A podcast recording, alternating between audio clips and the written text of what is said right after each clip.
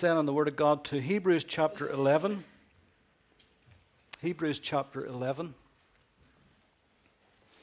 For those of you visiting with us today because of the Sunday School prize giving, uh, we appreciate you coming. If you've never been before, you are very, very welcome indeed.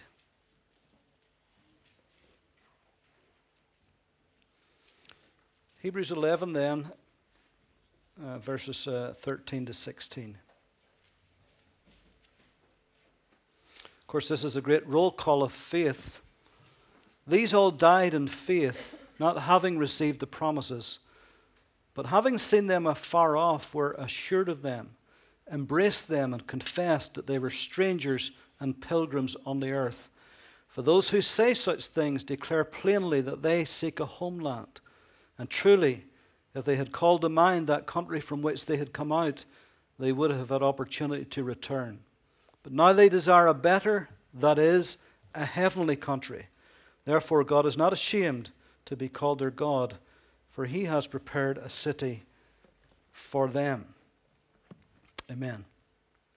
Now, all of us live in what I suppose you could call uh, a time space dimension.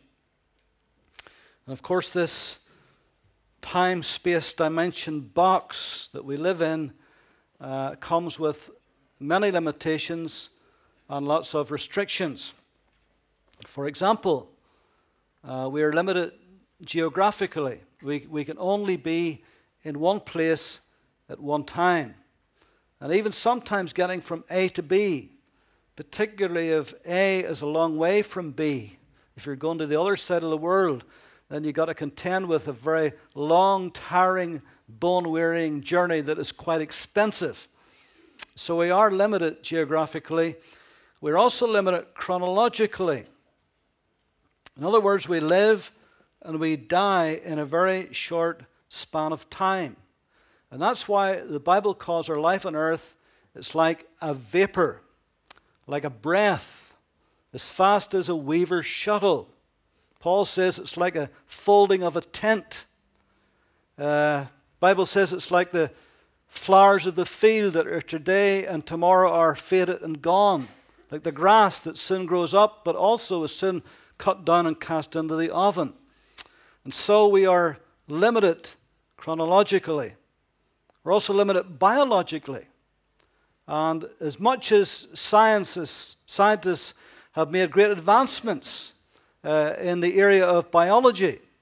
But still, in spite of all of that, we, we, die with all kinds of viruses and infections, diseases, and all kinds of things that we haven't able to overcome as yet.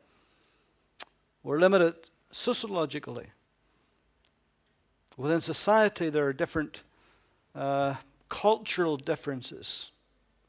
There are language barriers that we've got to overcome.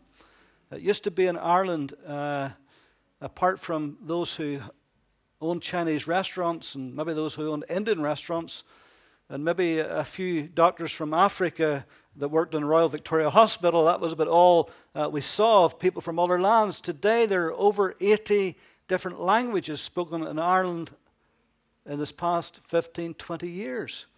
Uh, and many times there are those cultural uh, and language barriers that we have got to try to overcome. We're also limited economically. Uh, there's the rich and the poor, there's the haves and the have nots. We talk about the lower and the middle and the upper income earners. Uh, and sometimes the, the gap is tremendous, and it does make a difference to various lifestyles. And yet, whatever limitations it seems to be that man is faced with, uh, somehow or other, because of man's ingenuity, his creativeness, his inventiveness, uh, we, we seem to manage either to live with them or improve upon them or overcome them. And it looks like that for the most part we defy the odds uh, and find a way over these obstacles or around them uh, so that we can live in this little time span that we have got in this space that we live in. However, there is one limitation, and uh, no man has been able to overcome, uh, the greatest scientific brains on earth, has never ever been able to find how to stop the ravages of time. We just can't stop it. It's inexorable. It is always, always there. How many friends do you know? How many people did you go to school with or work with that are no longer around today? They're gone. Some at a young age, some at an old age. And often it's just the ravages of time. There is no elixir of life to be found, there's no time capsule to take, there's no eternity pill to swallow. The Apostle Paul sums it up in four simple but profound words. Here's what he said in 1 Corinthians 15 22 In Adam all die. Simple words, but very profound. Inescapable. In Adam all die. Because of Adam's sin and failure in the Garden of Eden.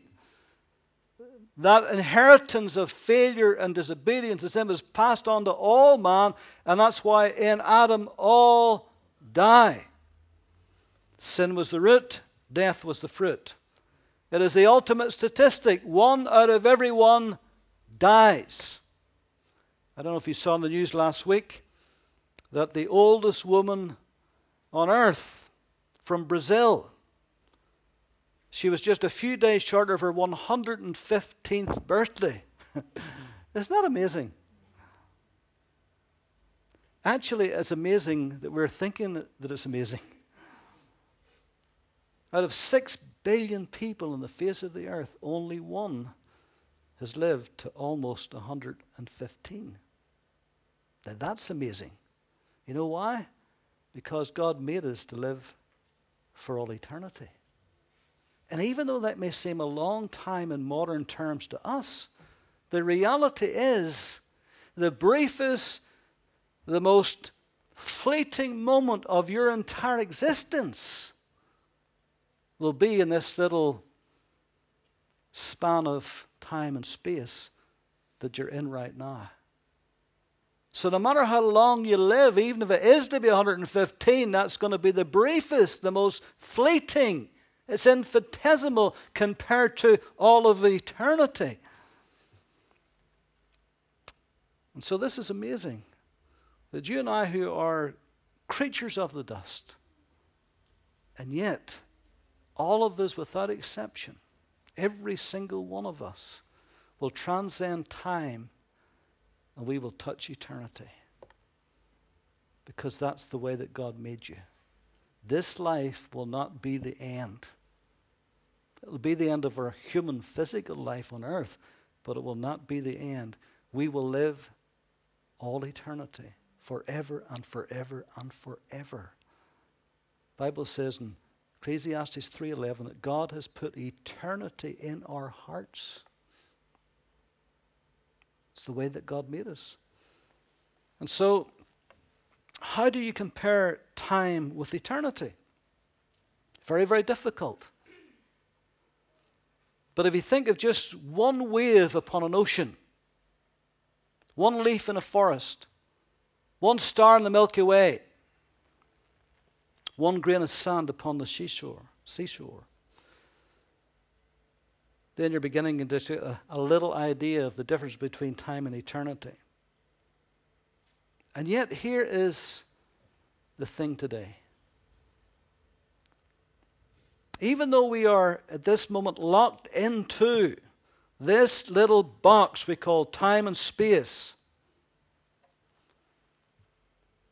This time that we have right now will determine our entire eternal destiny.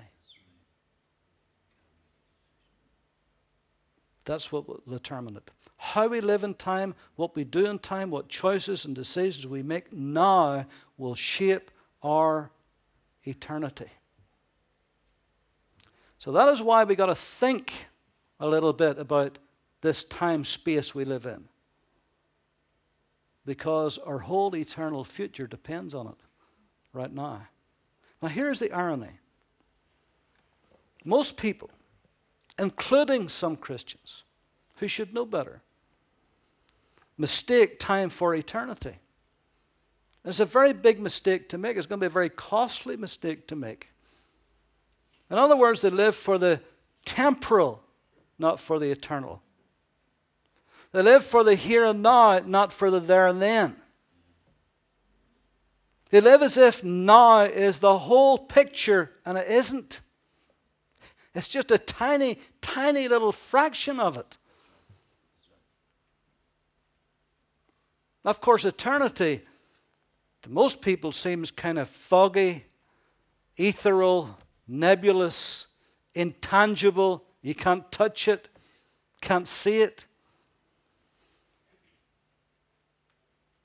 We can dream about it, we can imagine it, but none of us has ever been there, so it's hard to rationalize. So that's why we're more comfortable with time. Time is measurable. We live in it. We experience it every day. Everything we handle, and we touch, and we taste, and we see, and we smell is all contained in time. And so we're used to that. Humanly, that's that we live and move in. So to think outside that box to eternity that you can't see and you can't touch and you can't feel and you can't smell and you can't taste, it's beyond our sensory perception. Becomes a little bit more difficult. And that's why when preachers talk about eternity, it's difficult to get that message through because we're so locked into time as human beings that it's hard for us to see.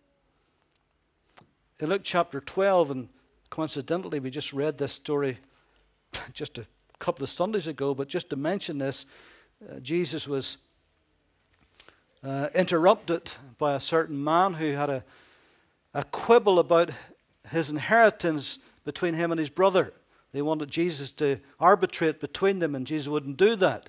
The reason why he wouldn't do that because he saw this man particularly had a covetous heart.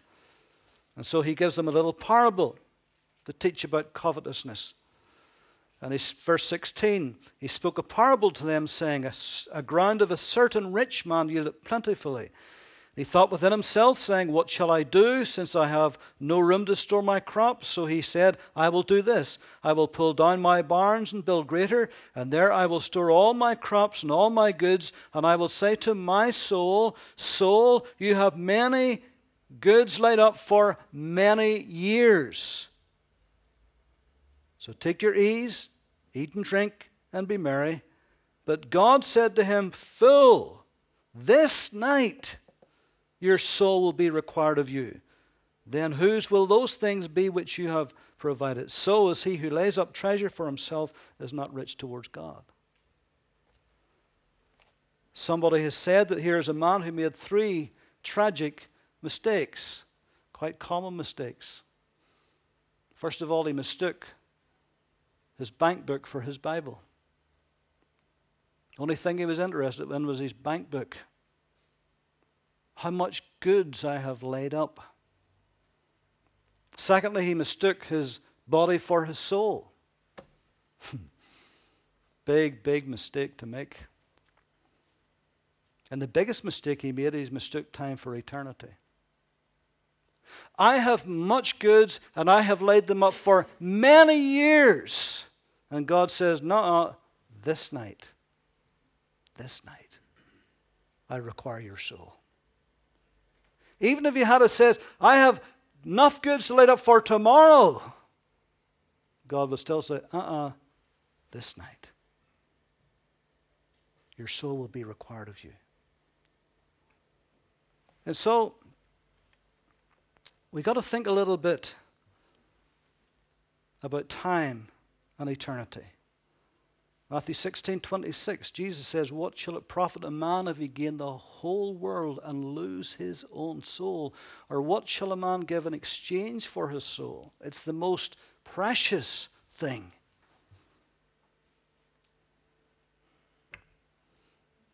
Now, here's another irony. We tend to associate eternity with the hereafter or when somebody dies somehow or other, when somebody dies, particularly somebody you know, uh, it kind of confronts you with your own mortality. You know, over the years, I've, I've conducted dozens and dozens of funerals. And, and, and, and actually, when you stand at that open grave, you are faced with your own mortality. And I've often said at a graveside, here's the reality, folks. In three days' time, any of us could be in that hole. That's the reality. That's how close you and I lived to the very edge of time into eternity. It's a knife edge. It's a vapor. It's a breath. It's like a Weaver shuttle. Can be over in a second. And so here's the irony. We tend to associate eternity with the life hereafter or when somebody dies. But here's what we tend to think well, when I have done with the time bit, then I'll think about the eternity bit. When I'm old and decrepit and I've had all my fun, then just before I, I kick the bucket,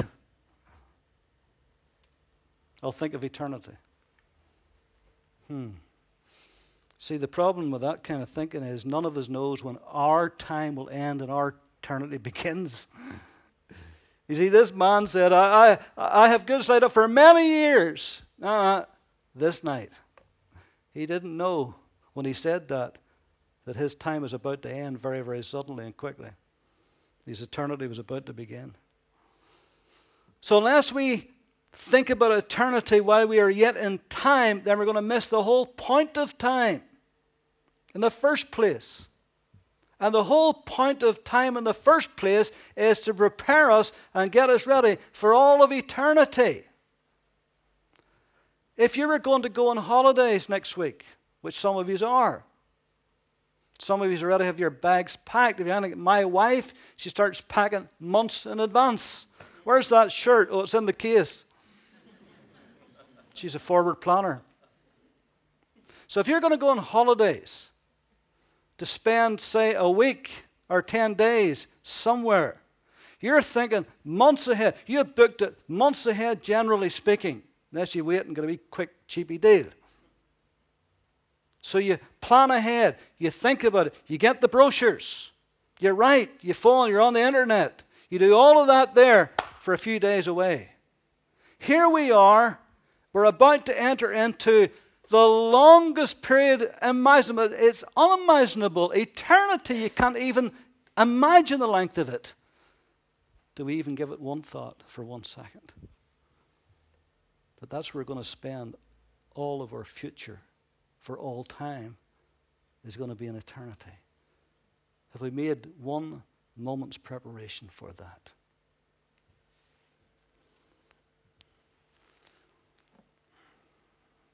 So we need to live for eternity while we're still in time. It's way, way too late to start living for eternity when you're in eternity.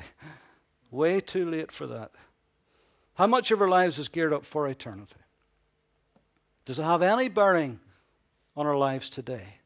Or is it just literally pie in the sky when you die by and by? Is that all it is? Is it just a kind of a fleeting little thought and, well, if it turns out fine, okay, I'm not too sure about all of that stuff. It's just far too heavy for me to think about. And I'm young and I've got my health and my strength. And maybe I'm going to retire soon and I've got money to spend. And I'm going to do things with my grandchildren. And I, I don't really want to think about that stuff away out there. Is, is that what we think? Hmm. Well, let me tell you, believers, I hope our thinking's better than that. Because the Bible says in Philippians 3 and 20 that our citizenship is in heaven. That's where we're going to live for all eternity. That's where citizenship is.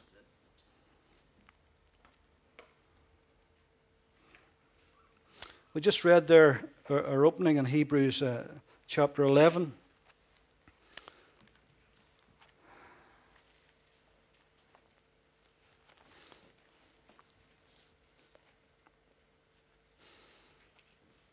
If we could just read even before that from verse 8. By faith, Abraham obeyed when he was called to go to the place which he would receive as inheritance. Then he went out, not knowing where he was going. By faith, he dwelt in the land of promise as in a foreign country, dwelling in tents with Isaac and Jacob, the heirs of him of the same promise. For he waited for the city which has foundations, whose builder and maker is God. He waited for the city which has foundations. It's real. Heaven's a real place. It's not the figment of somebody's imagination. It's, a lit- it's more real than this place.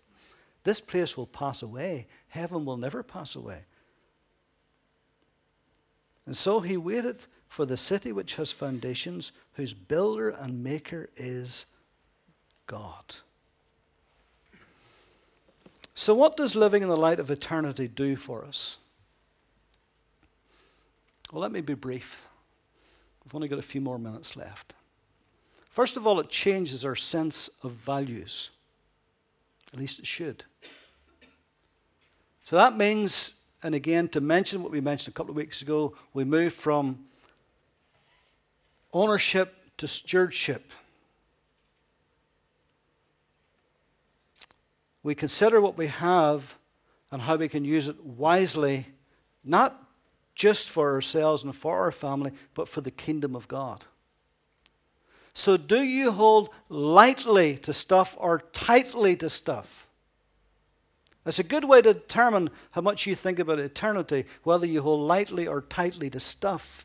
Because don't you know that all the stuff that you got, good as it is, blessing as it is, all of it one day will be separated from it. as Raymond likes to say about the man, the rich man who died, and somebody says, How much did he leave? He left all of it. We're going to leave all of it someday. And so, when you start to think and live your life in the light of eternity, then it changes your sense of values to that which is around you. You realize we're not here forever. We're here for a very, very, very fleeting, brief moment of time, that little span, and life's little day will end, and then we're gone for all eternity. And so it helps us to change our sense of values. It also changes our perspective of time. What do we do in time? Ephesians 5:15 uh, Paul encourages us to live wisely, not foolishly, redeeming the time, he says, because the days are evil. The New Living Translation puts that redeeming the time part, puts it this way make the most of every opportunity for doing good in these evil days. Now, he's writing to believers, he's writing to the church here. So he says, while you're in this day, which is an evil day, none of us can doubt that for sure. Take every single opportunity you can get to do good for Christ and for his kingdom. Apart from doing good as natural human beings, we ought to, but for Christ and for his kingdom, for eternal purposes, this means. Colossians chapter 4, verse 5 and 6. In the New Living Translation, Paul puts it this way Live wisely among those who are not Christians and make the most of every opportunity. There's that redeeming the time. Let your conversation be gracious and effective so that you will have the right answer for everyone. Live wisely among those who are not Christians. How many times have you heard, I wouldn't go to church because they're a bunch of hypocrites. I work with a right hypocrite. And you know the sad truth of it is, some of them are hypocrites. But there'll be no hypocrites in heaven. No hypocrites going to get to heaven. They can call themselves whatever they like, but if they're hypocritical, not going to heaven. Jesus fought the hypocrites in his day too. The religious Pharisees were the hypocrites, and he fought them. Of course, sometimes people use that as an excuse, don't they? But if we live wisely among those, make the opportunity, make the most of every opportunity.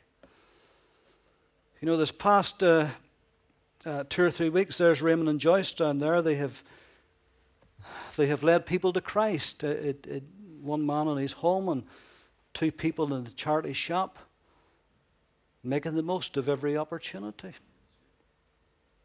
Just gossiping the gospel. Just coming alongside somebody and just sharing about the goodness of God and the love of Christ and what He's done for them on the cross. And see, that's, that's living in the light of eternity. 1 Corinthians 7:29 Paul says, "But this I say, brethren, the time is short." And it really is short.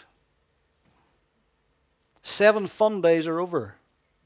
Where did the seven years go to? Do you remember the first year? You can hardly remember it now.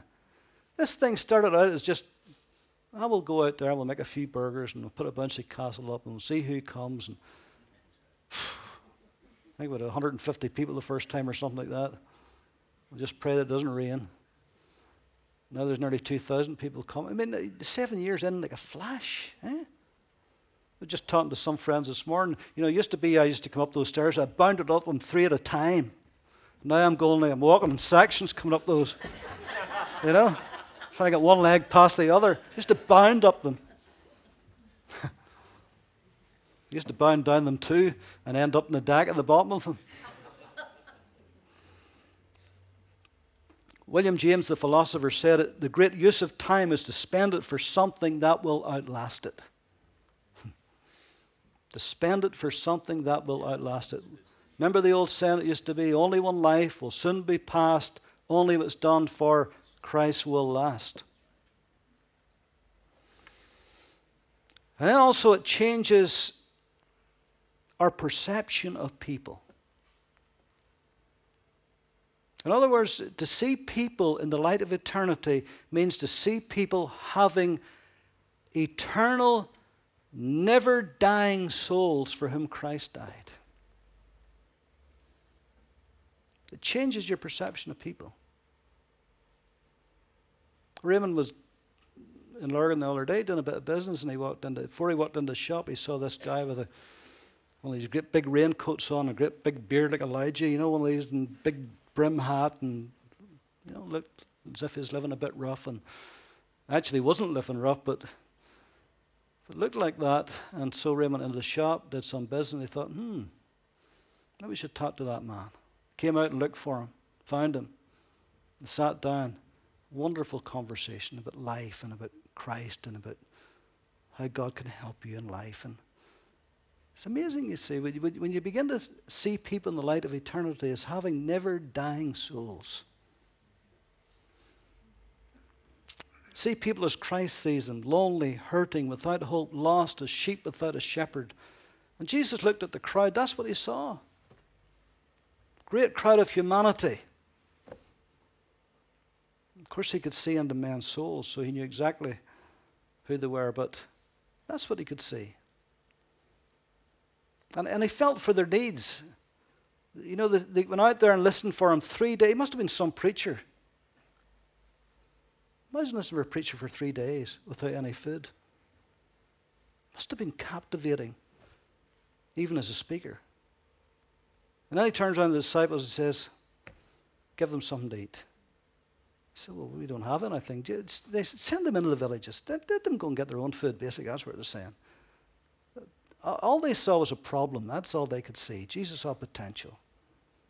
All they could see was hassle. I mean, who could we feed this lot? There's thousands of them. But Jesus could see souls, could see people's needs. He says, No, you give them something to eat. And then he performed that great miracle.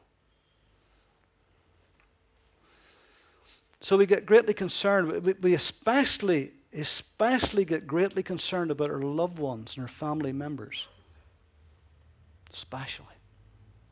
Those that are the dearest and most precious to us. And it ought to be those are the ones that we pray about the most. Now, I know that whenever we become believers, especially at the beginning, we, we're, we're full of it and we want to talk about it and, and you know, you, you want to get your loved ones saved almost no matter what, and you know, and you can't understand why they don't want to, and you know, well, you were like that one time too, so you got to remember that. Uh, you know, and we're, we're, anxious, and why shouldn't we be anxious? Because we realize, hey, it's a never dying, it never ending soul here. And so we get concerned about our loved ones, and we, we pray for them. I mean, my wife said before I wasn't, and she was desperate to get me saved, and I was desperate not to get saved. And it was a battle for a while, but she won through, and her prayers won through, thankfully. But we're like that, you see. We, we, we get concerned. And how we, how we react to people and respond to people, our whole perceptions change. In Matthew chapter 25,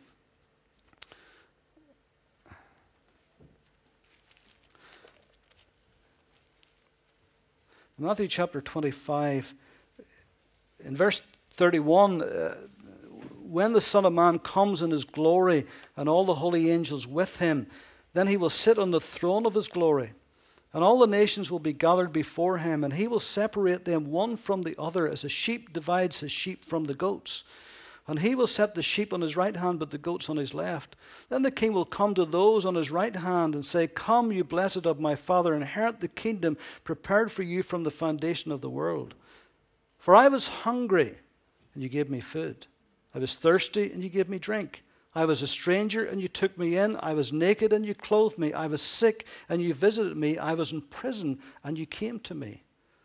Then the righteous will answer him, saying, Lord, when did we see you hungry and feed you, or thirsty and give you drink? When did we see you a stranger, take you, and are naked and clothe you? Or when did we see you sick or in prison and come to you? Then the king will answer and say to them, Assuredly, I say to you, insomuch as you did it to one of these, the least, one of the least of these, my brethren, you did it unto me. Hmm. See, God notices whenever we are concerned about people. Even, did you notice how much of that was practical, by the way? Even people's practical needs and their hurts and their fears and their loneliness and whatever stuff life throws at them, we ought to be concerned too. And then finally, it, it changes it changes our behavior. It changes our, our relationship to others because life really is so short. It's too short for grudges and bitternesses and hatreds and animosities. It's too short for that. Isn't it? There are people who just, I say can't, but won't let go. They're almost happy being bitter and angry. And that's sad because life's too short. And particularly within families. I know stuff happens in families, and I'm not getting on your case if that's the case, but Stuff can happen in families. He said, she said, they did, we did. But in 2 Corinthians 5, verses 6 and 11, you know it tells us there that all of us, believers particularly, all of us as believers will stand before the judgment seat of Christ. And we're going to be judged for what we have done in this life from the moment we became believers to the day we die, however long that may be, or short that may be. And we're going to be judged to see if what we've done is rewardable or if it'll be burnt up like haywood and stubble, the Bible says. And bitterness is not rewardable. And unforgiveness is not rewardable.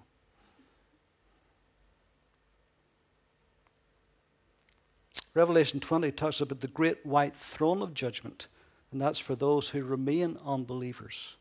And that's a scary place to be. No rewards then. You'll read that in your spare time.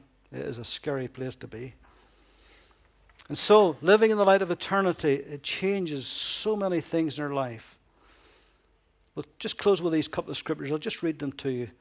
2 Corinthians 4:18. Paul says, "While we look, while we sorry, while we do not look at the things which are seen, but at the things which are not seen, for the things which are seen are temporal, subject to change, will pass away.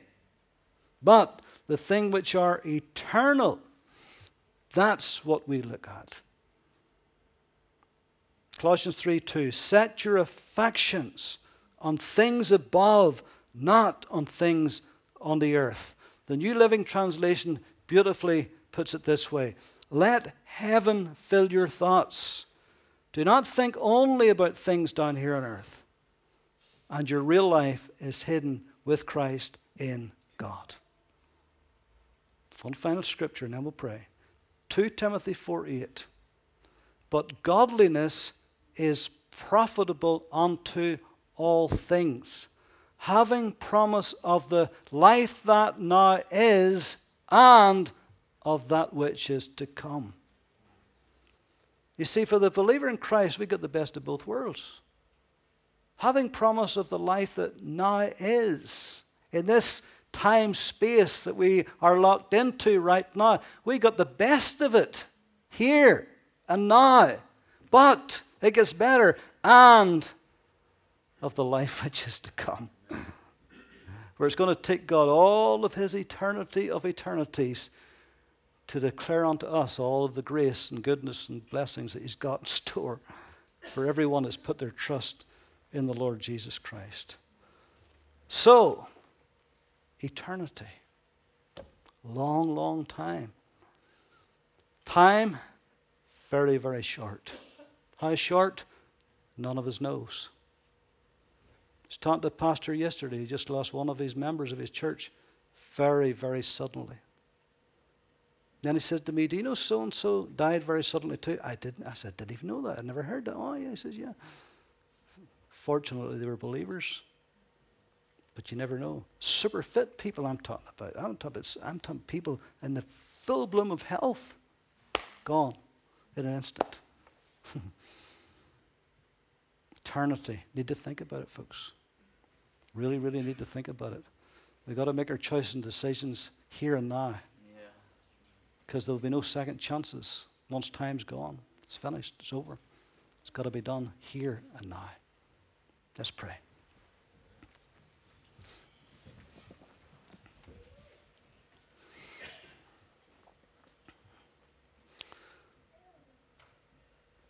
Our Heavenly Father, we thank you that you were so concerned about our never dying eternal souls that you sent your Son to save us. And in saving us, he had to pay that awful, awful price of giving himself to a Roman cross, suffering the horrors of crucifixion, shedding his own innocent blood for our guilty lives. And so we thank you, our God, that you did send your Son and that he came and that he did pay that price, that we may in faith believe in him and so be saved for all eternity. Thank you for every man, every woman, every boy, every girl, every child in this building today that's listening to my voice, even on the podcast. No matter where we are today, I pray, Father, that they will make the decision to become a follower of Jesus Christ and to be ready for eternity. So we give you honor and we give you glory. And we bless you for the gift of life that you have imparted. In Christ's name.